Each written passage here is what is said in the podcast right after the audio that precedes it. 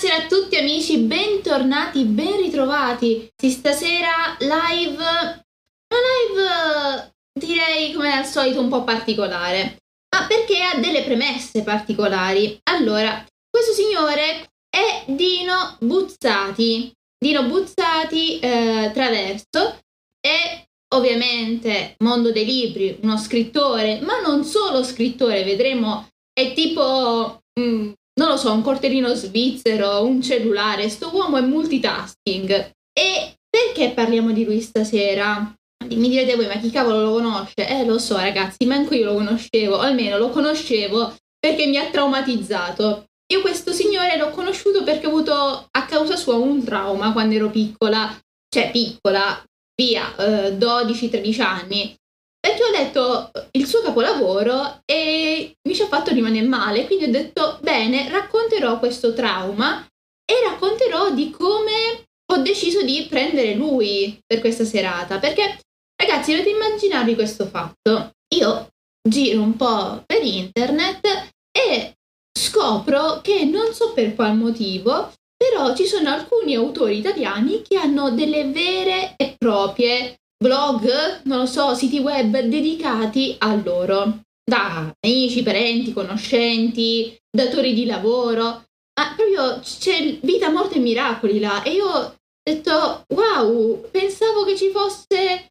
eh, non lo so, la, non lo so, Treccani, avete presente, no? L'enciclopedia Treccani, pensavo ci fossero le antologie dei libri, pensavo persino Wikipedia, Invece c'è gente che ha fatto per gli autori, eh, soprattutto autori del 1900, veri e propri siti internet a loro dedicati. Ci sono rimasta perplessa. Quanto pare c'è ancora della fanbase, che non lo so. Ovviamente io vi metterò, perché di questo personaggio qui abbiamo un suo sito, ve lo metterò sul Discord, per farvi capire che non sto dicendo cavolate. Cioè, ripeto, ci sono rimasta scioccata perché veramente anche altri autori, ho detto, oh, vabbè. E eh, del nostro signor Dino, per gli amici dinosauro, no vabbè, battuta orribile, lo so, è che ce la dovevo fare.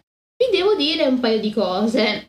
Intanto vi ho detto già, multitasking, è un personaggio eh, che ha fatto di tutto. Nel mondo della letteratura, della scrittura, ha fatto di tutto, di tutto. Partiamo che eh, ovviamente è scrittore, perché eh, racconta e scrive per lo più direi favole o comunque fiabe in qualche modo. Poi eh, giustamente è un giornalista, eh, lo vediamo lavorare per il Corriere della, Sie- della Sera, della Siera tra le altre cose così, sono spagnola. poi lo vediamo essere drammaturgo e mi direte vabbè ok tutti son, fanno un po' di teatro. Poi lo vediamo a fare il poeta, e va bene. Poi lo vediamo fare il recensore, bene. Eh, poi eh, letteralmente lo vediamo a fare il librettista, ok? Il drammaturgo, ok? Eh, a un certo punto eh, fa anche il cronista, il redattore, ovviamente sempre per il Corriere della Sera. E ragazzi, questa persona è così multitasking che nel mondo dell'arte finisce anche a fare il pittore e avete presente quel, io non so come si dice il termine, quello che fa vestire gli attori, tipo il costumista, ecco, penso si dica costumista. Comunque, cioè, lui arriva, ah, tra le altre cose, lui dirige anche film, cioè fa di tutto, sceneggia, eh, sceneggiatore, scenografo, fa, fa di tutto. È veramente multitasking. E veramente io l'ho visto ho detto, boh, beato lui che ha tutto questo lavoro. Uh, ora come ora, um, penso che se uno di noi riesce a fare un mestiere già tanto e dobbiamo ringraziare il Padre Eterno. Però, uh, fatto sta che erano altri tempi, questo signore è nato ovviamente il secolo scorso e vi posso dire che uh, di lui la critica non solo ne ha parlato molto bene, dovete sapere che il nostro Dino Buzzati è stato visto come un Kafka eh, nostrano, quindi ha una certa filosofia dentro di sé, nei suoi racconti soprattutto, e, come dire, oscilla tra mito, e quindi fantasy e surrealismo. Abbiamo eh, a tutti gli effetti eh, una persona che fa filosofia nei suoi eh, scritti e tecnicamente parlando eh, c'è anche dell'esistenzialismo in lui, nelle sue opere, da cui appunto Kafka e vedremo, lui è, è collegabile anche a altri filosofi, lui è, sarà anche amico di un certo Camus o Camus, non lo so perché lo chiamano, c'è gente che mi ha detto che lo chiamano Camus, in realtà è Camus ragazzi, è un filosofo francese, vabbè, non importa. E ehm, ricordatevi sempre Sisifo, non c'entra nulla, però ricordatevi Sisifo. Comunque, parliamo del nostro autore, ve l'ho detto, iperapprezzato, è una persona che sin da giovane eh, si ritrova immerso eh, nel fantasy, tra virgolette, perché? Perché dovete sapere che lui intanto nasce il 16 ottobre 1906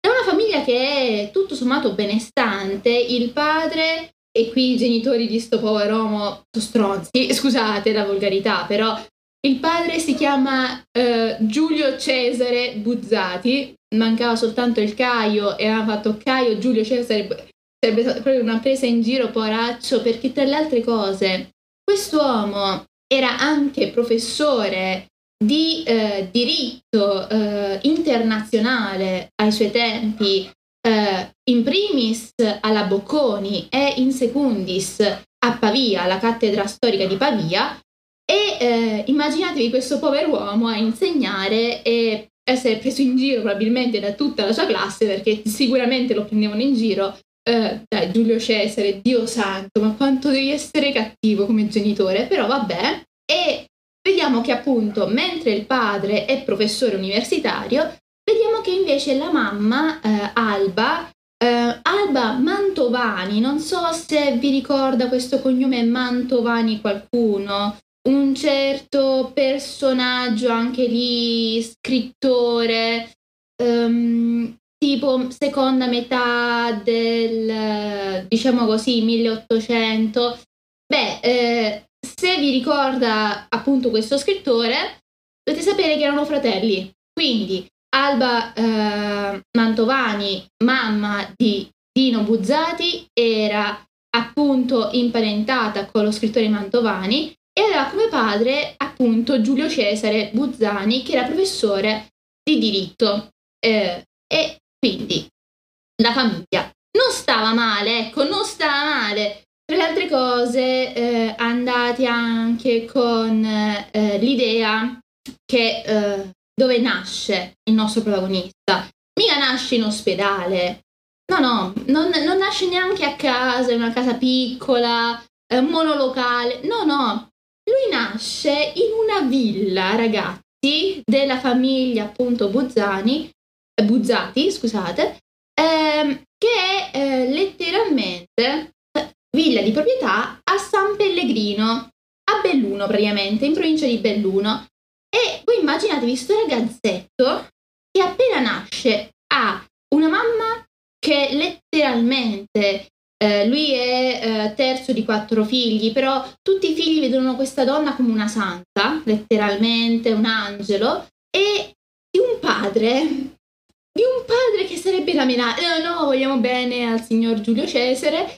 Ehm, io non ce la faccio comunque con questo nome, però va bene. Non chiamate i vostri figli Giulio Cesare, ragazzi, perché li bullizzeranno sicuramente, non lo fate. Ehm, comunque, eh, di quest'uomo che è un professore, quindi austero, severo, la biblioteca di famiglia era tipo soltanto libri di diritto, poveri ragazzini, e eh, lui si ritrova eh, a passare le vacanze, eh, perché loro abitavano comunque a Milano, comunque passava le vacanze estive eh, in provincia di Belluno, quindi in mezzo alle montagne, ai boschi, in un mondo fatato a tutti gli effetti, lui andava diciamo in mezzo alle, al bosco o andava ad arrampicarsi in montagna. Alcune delle sue prime opere sono dedicate alla montagna o hanno come scenario la montagna. E eh, immaginatevi anche il giardino di casa che era visto da questi bambini come un luogo dove si poteva giocare e immaginare la fantasia,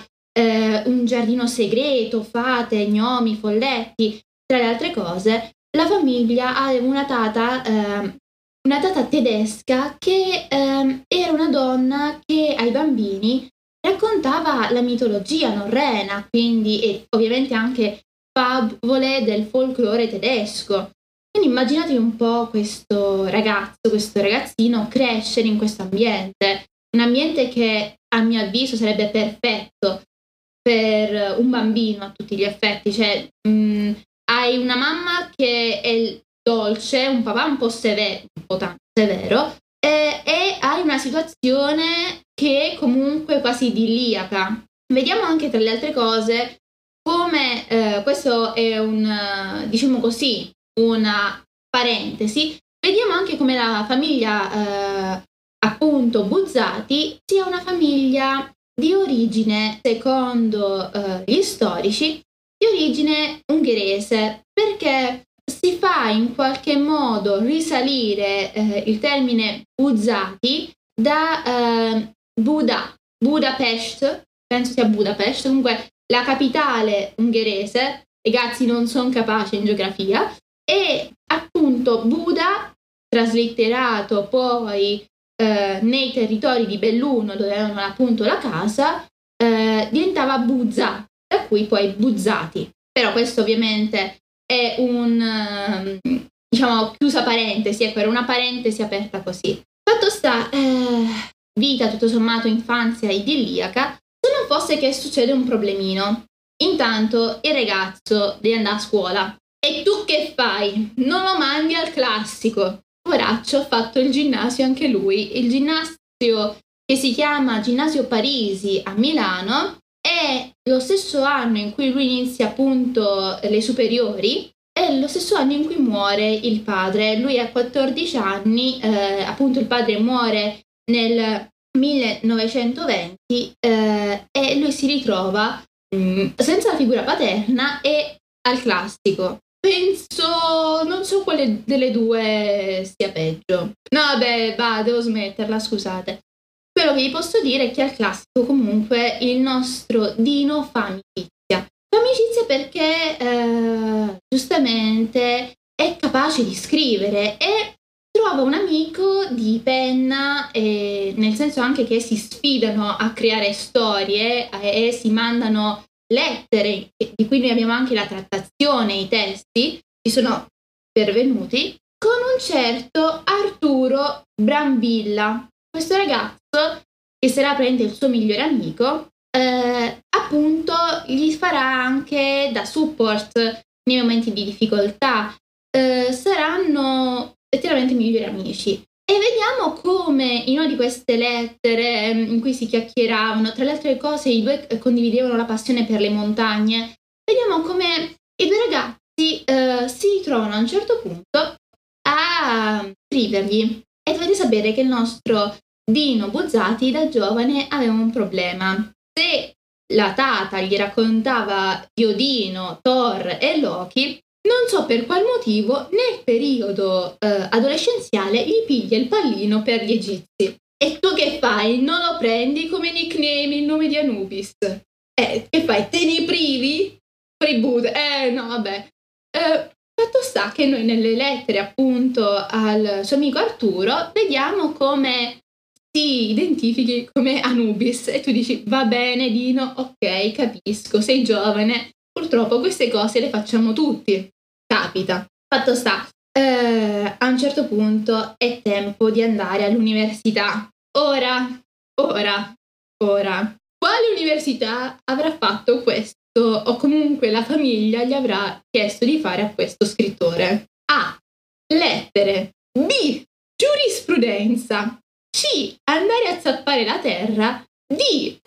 Matematica. Ditemi voi. Giurisprudenza perché ricordiamoci sempre che tutti gli autori, in un modo o nell'altro, se non fanno giurisprudenza, o almeno non c'è la famiglia che gli dice vai a studiare giurisprudenza, lacuna tu con quella faccina stai zitto che tu fai giurisprudenza, vabbè, hai fatto giurisprudenza. Insomma, ragazzi, eh, tra le altre cose, lui la, la finisce giurisprudenza, si laurea, si laurea giurisprudenza. Quantunque lui è un sognatore, ha il mito, ha la fantasia, uno scrittore che finisce la laurea a giurisprudenza. Basta, basta, ha vinto tutto, Dino, ti stringo la mano, hai vinto, basta, vabbè. Eh, fatto sta che tra, io vi dico anche, lui era anche innamorato di Tolstoi, di Omero, quindi come c'è finito là? Non lo so. Fatto sta, si laurea. Si laurea, eh, la famiglia è tutta felice, 1928, esce eh, dall'università e subito inizia a entrare nel mondo del lavoro e viene assunto dal Corriere della Sera come giornalista.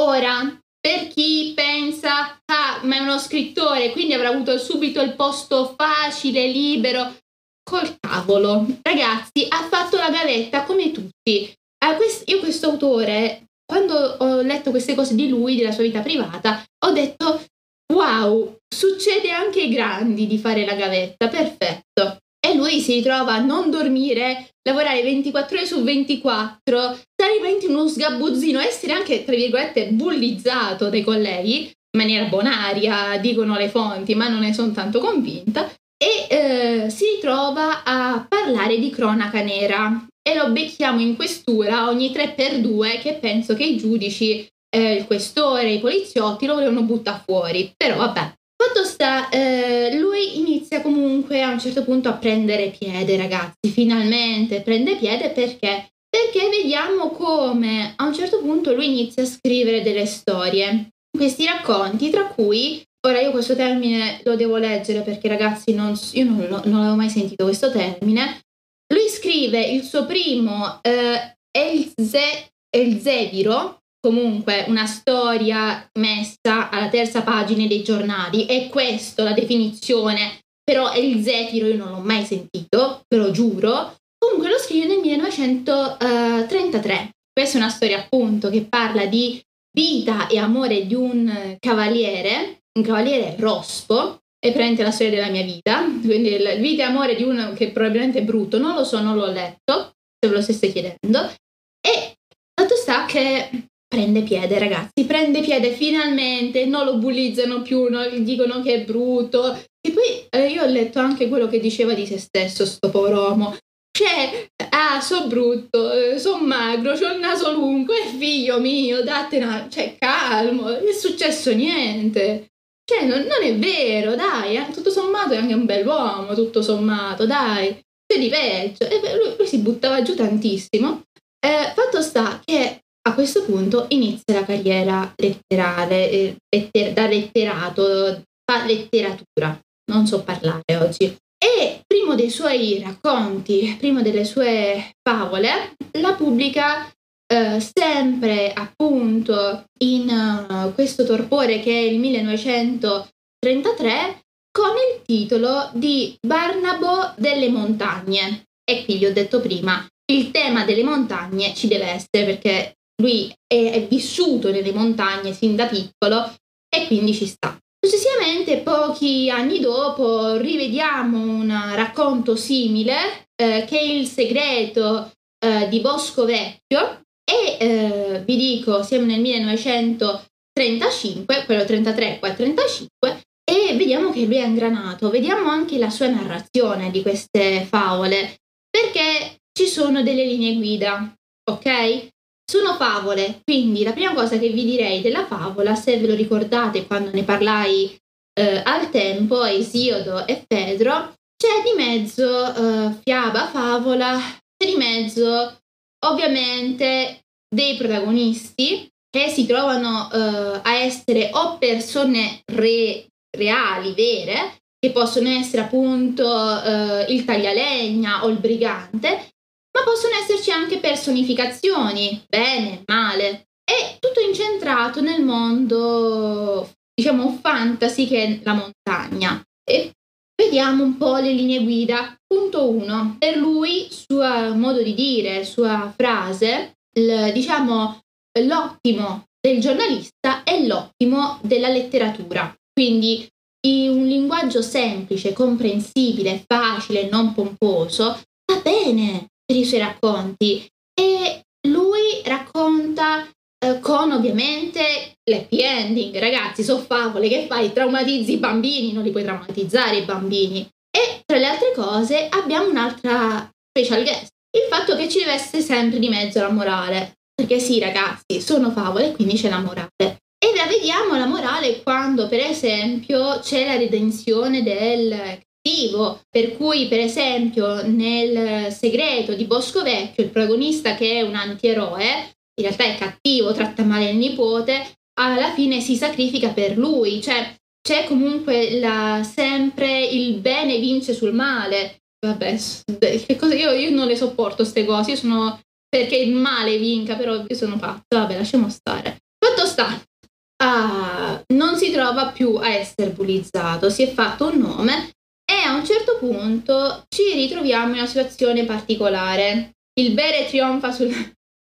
Vabbè, sì, giusto. Sul mare, il bere trionfa sul mare, esattamente. E a un certo punto però ci troviamo in una situazione particolare perché ragazzi siamo negli anni un po' particolari, ho detto 1935, 40, mm, questi anni sono un po' particolari in Italia, lo sappiamo, un po' prima, dopo, sono gli anni un po' particolari. E cosa succede in questo periodo? Intanto nel 1939 gli dicono, senti di no, ma mm, abbiamo fatto una colonia, no? Ma ci vai a fare quelli del Corriere della Sera, ma ci vai a fare una visita, fai tipo freelancer, ti paghiamo nulla perché al tempo lì si c'era la lira, però ti paghiamo nulla, vai, vai, vai. Ok, ci vado, che, che cosa vuoi che capiti? Vado in questa colonia chiamata Addis Abeba, Abeba, penso di averlo detto giusto,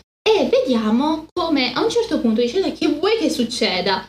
Niente, in un anno si becca il tifo. Perfetto. Dici, vabbè, ok, una cosa dovevi fare, neanche questa. Quindi ritorna in Italia e neanche il tempo di ritornare in Italia che appunto lui tra le altre cose in questo periodo eh, aveva anche dato al, a un suo amico il manoscritto appunto del deserto dei Tartari ritorna in Italia 1940 manco il tempo di pubblicare il deserto dei Tartari suo capolavoro che arriva eh, di no, ma senti, ma vai nella marina reale perché siamo in guerra, vai vai, ti devi imbarcare a Trieste e vai in guerra. Siamo ragazzi nei periodi, periodi brutti e quindi giustamente lui parte, fa diversi scontri e battaglie navali di cui abbiamo tracce in epistolari che sono state poi raggruppate tutte nel 1993, se non sbaglio, fatemi controllare, non voglio dirvi cavolate,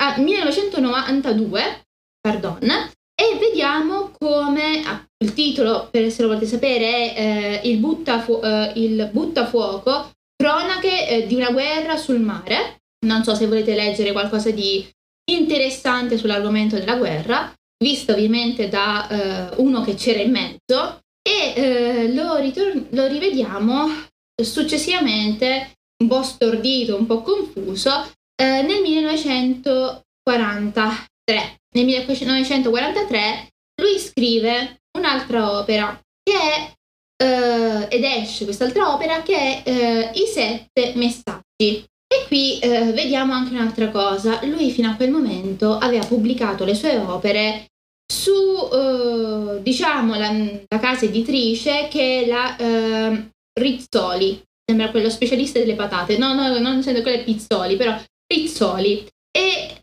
vediamo come a un certo punto si sposti e vada dalla Mondadori. Questo cosa vuol dare a intendere? Probabilmente uh, per volere di terzi, probabilmente litigi con la casa editrice, può essere tutto, può essere nulla però eh, può essere anche che la casa editrice fosse stata chiusa, ricordando sempre il periodo. Fatto sta, ehm, beh, ehm, lui continua a lavorare. Siamo in un periodo, ragazzi, che eh, siamo in guerra, piena guerra, e noi vediamo che lui con il Corriere della Sera continua a lavorare a Milano. la gente eh, si è fatta un paio di domande.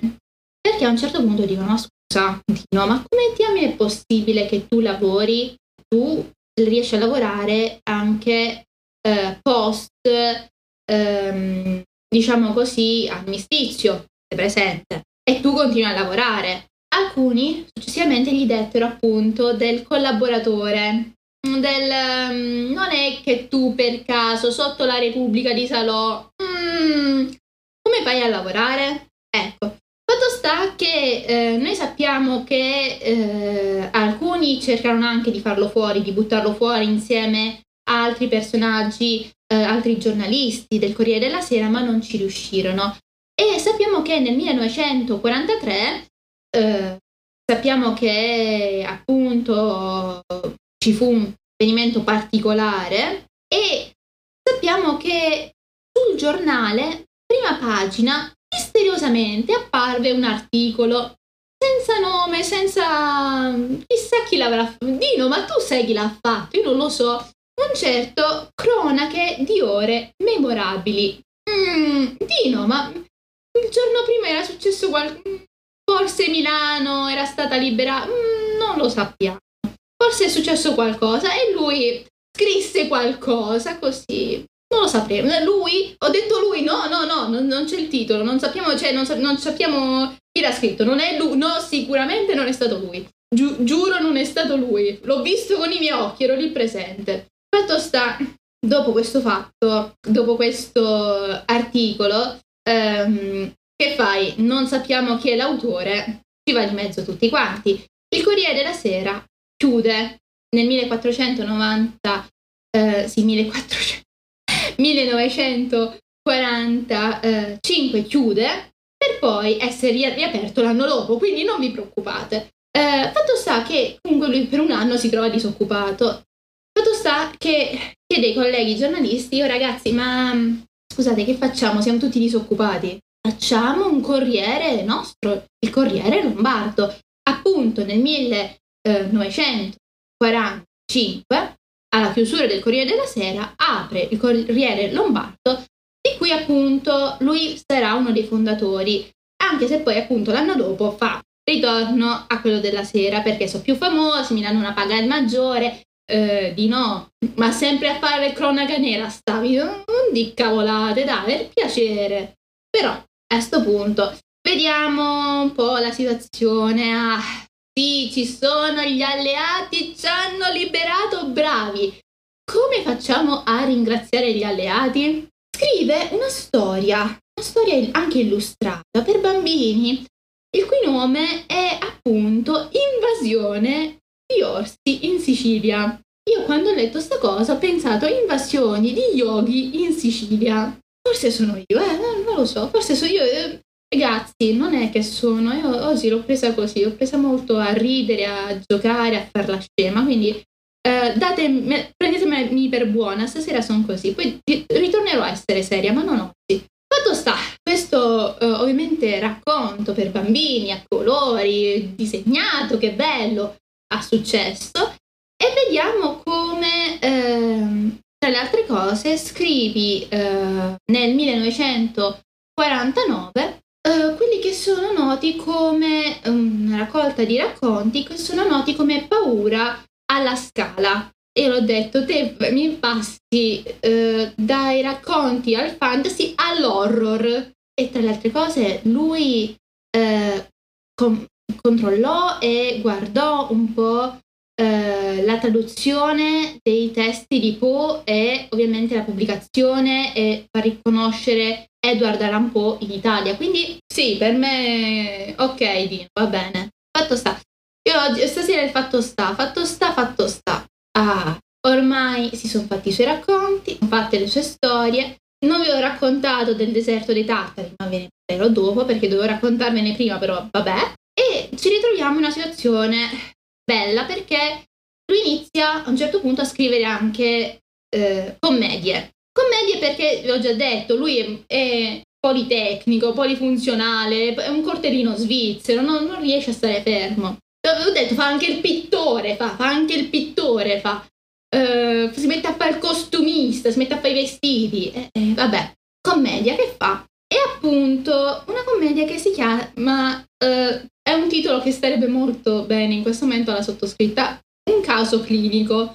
Ecco, questo, questo titolo mi si addice in questo momento, non so perché. E ha successo, il caso clinico fa successo, tant'è vero che um, lui l'aveva tratta da un suo racconto che erano, diciamo, uh, sette piani, un racconto tra i suoi vari gruppi. E oh, non solo in Italia lo portano questa commedia, ma arriva fino in Francia, dove c'è appunto l'amico Camus, Camus ok? Lui è, è, è francese, è francese, è francese che fa, senti, mon ami, sono passati due anni, ma ti va se lo traduco in francese, così lo facciamo anche da noi? No, perché l'opera è bella, eh, ci, mi piace, ti dà noia se lo facciamo. E ovviamente Dino dice, eh, mio caro Albert, vai in pace, fai quel che vuoi. E così anche i francesi ebbero caso clinico e loro lo sono molto più di me. Quindi, il corso del tempo passa, ormai ce lo ritroviamo a fare commedie su commedie, commedie anche a sfondo ovviamente mh, mm, parodistico e anche satirico. E appunto arriviamo fino al 1960, 65, cioè gli anni, eh, diciamo così, tra il 1955 e 60 è il boom, il periodo suo delle commedie. Lui va, quest'uomo va a periodi comunque, ragazzi, immaginatevi questo.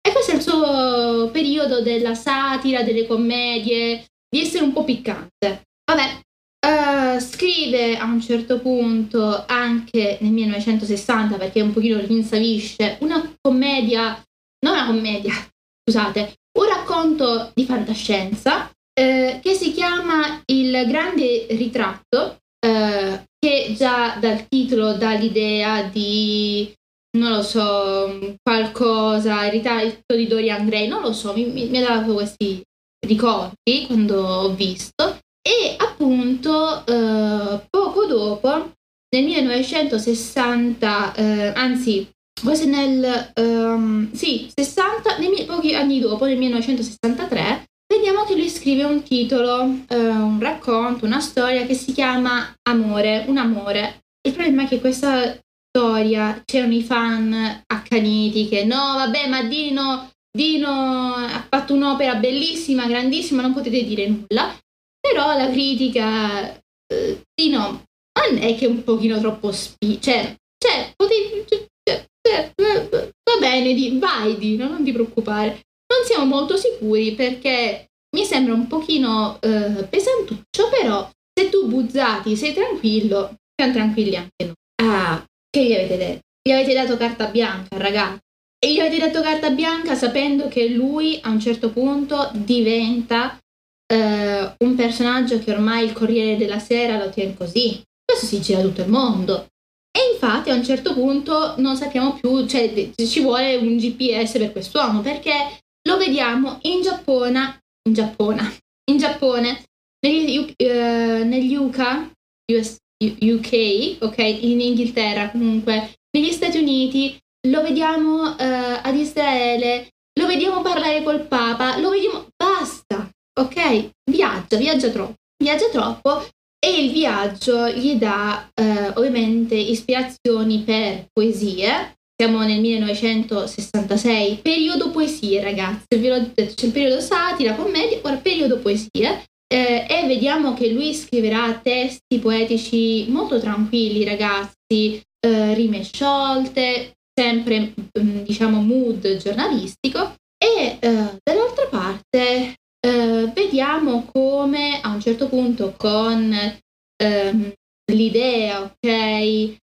molto americana, ah, eh, la, la, come si chiama, il pop art, no? l'arte popolare, eh, facciamo graffiti sui muri e cose varie, e vediamo che si lascia ispirare da quest'arte, lui va comunque anche a New York, quindi conosce un po' il mood, e eh, lui reinterpreta a stile un po' pop art, quindi arte popolare, stile popolare, eh, in un suo racconto l'Orfeo e l'Uridice, mitologia ragazzi. era fissa, ve l'ho detto, comunque è una, una delle sue basi è la mitologia. Per poi dire, ma mm, io vabbè, Corriere della Sera, senti, ma io sono diventato direttore, sono, ho fatto questo, ho fatto questo per te. Ma ti spiace se mi metto a fare una rubrica tipo di recensore dell'arte? Perché sai, io stesso sono artista e vediamo che lui a un certo punto, dal 1969 più o meno, eh, lo vediamo tranquillamente a dirigere fino al resto dei suoi giorni una rubrica sull'arte. Capite il, il, periodo dell'arte? Cioè, lui proprio va a periodi e, dirlo è una persona semplice. Fatto sta eh, che a un certo punto fa delle ultime opere, eh? non solo per quanto riguarda i suoi, eh, diciamo, i suoi schizzi, ma anche i suoi testi, perché l'ultima raccolta di racconti eh, a suo nome, poi ovviamente ce ne furono altri postumi, però sua pubblicata da lui, sono Le notti difficili. Eh, questo è praticamente l'ultimo dei suoi volumi perché sappiamo che a un certo punto, eh, dovete sapere che lui si ammala, ragazzi, e a un certo punto lui eh, si ammala di cancro, cancro al pancreas e eh, purtroppo, tra le altre cose, si era anche sposato, diciamo, dieci anni prima neanche, quindi c'è proprio, vabbè, fortunato in amore, eh, però lui a un certo punto, nel 1972, si ritrova poco vivo, cioè purtroppo appunto facendo i seri muore nel 1972 eh, in una clinica nota come la Madonnina no? e eh, lui lascia come eredità il volume che mi ha traumatizzato, quello di cui non vi ho parlato perché proprio l'ho saltato a pie pari, cioè nel senso l'ho, l'ho soltanto citato. Questo volume è appunto Il deserto dei tartari. E perché mi ha traumatizzato, vi direte? È un racconto, bah, che, che, perché ti ha traumatizzato?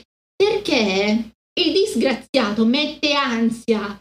Mette an- io non so chi di voi ha letto quel racconto, non lo so. Io l'ho letto così, io, io pensavo, ho detto, vabbè, sarà un racconto uh, deserto dei tartari, ho detto, bah, sarà qualcosa tipo Marco Polo, sarà tipo uh, qualcosa di storico, qualcosa di...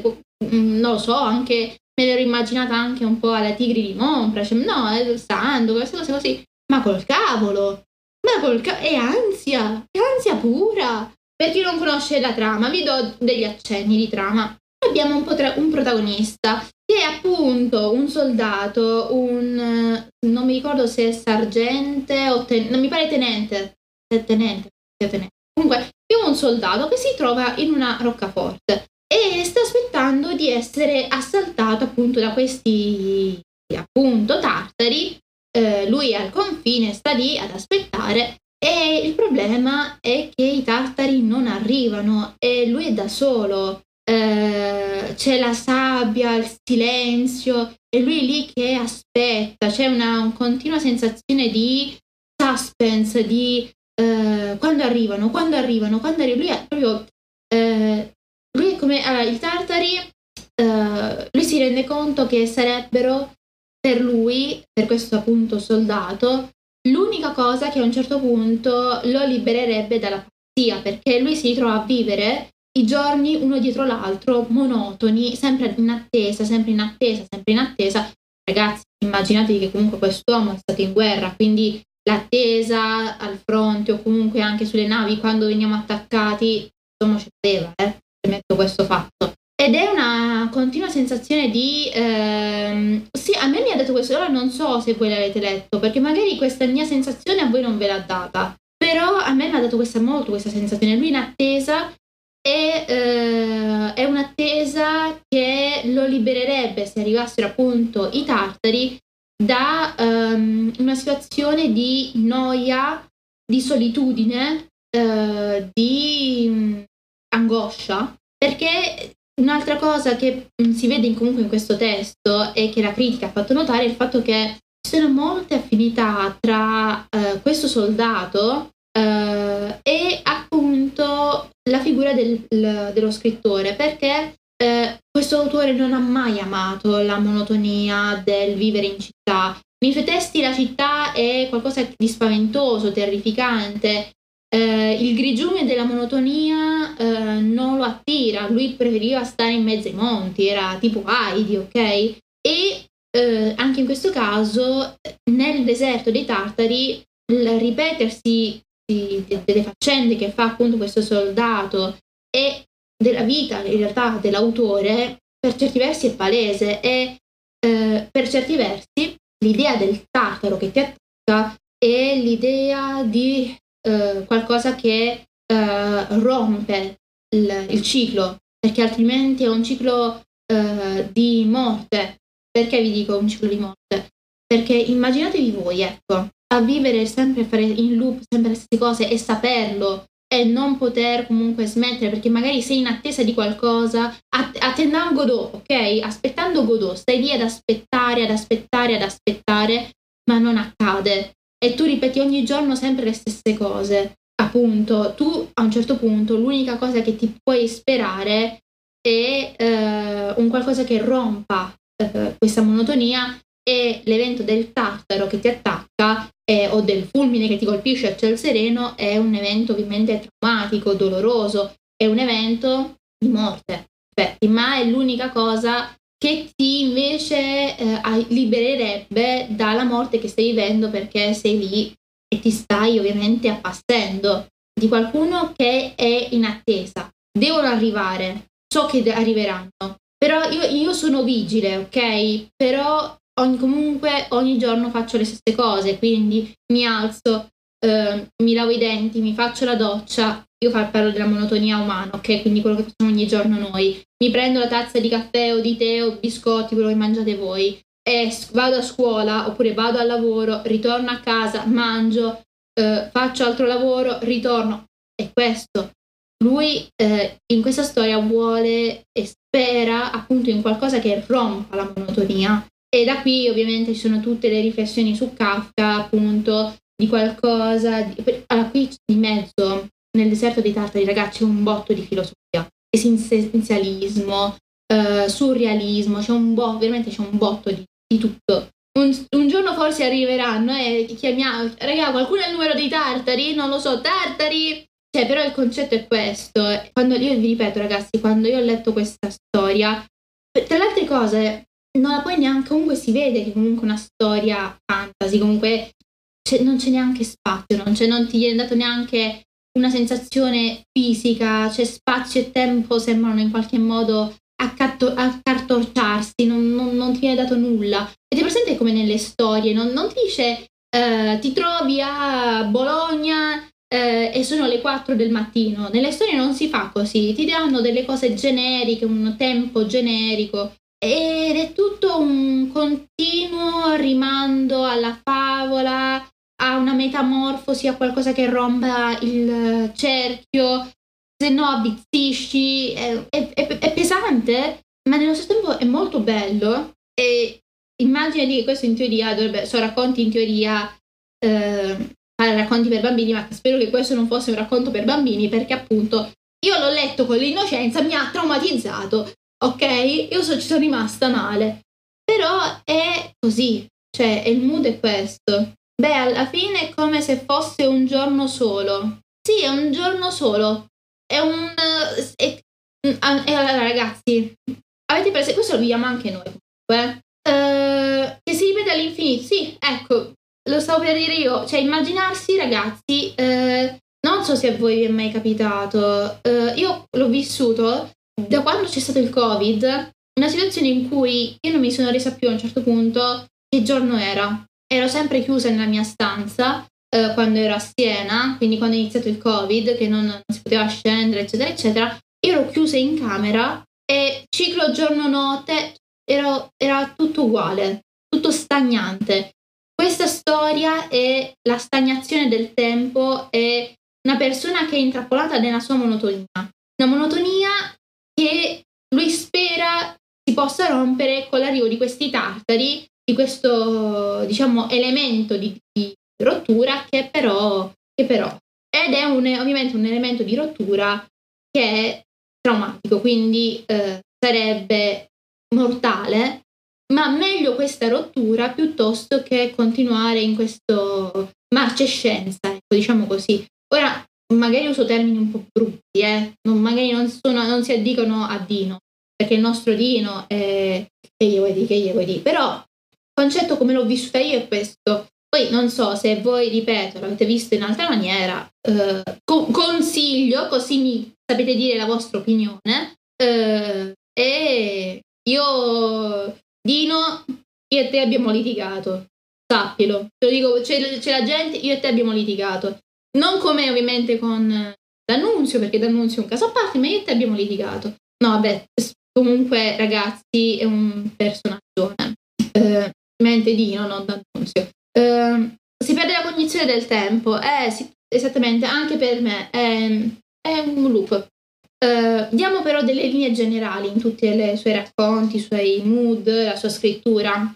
Allora, io ti ho detto di base, facendo un, un riepilogo. Comunque, riepilogo di questo personaggio. Uno è un amante del mito, del mito, delle favole, dei racconti, del folklore. Non è amante di personaggi quali Dante, ok? Dante non gli, non gli piace, Omero o, o Tolstoi eh, invece sì, perché abbiamo Omero che è appunto il padre del mito e Tolstoi che fa raccon- dei racconti comunque vividi, crudi, veri e questa cosa comunque in certi tratti la si riconosce nei suoi racconti. Due, è un giornalista, ha un mood che non è pomposo né ovviamente nei suoi scritti in prosa né nei suoi testi in lirica. Quindi nella lirica troveremo, che vi so dire, rime sciolte, frasi comunque semplici, lessico semplice. Dall'altra parte, altrettanto, sarà un lessico non artificioso. Ok, ora io, ecco, io sto parlando in maniera grassa. Eh, abbiamo detto due, tre, i suoi personaggi non tollerano la città, non tollerano la monotonia. Il paesaggio preferito è, soprattutto nei primi tempi, la montagna.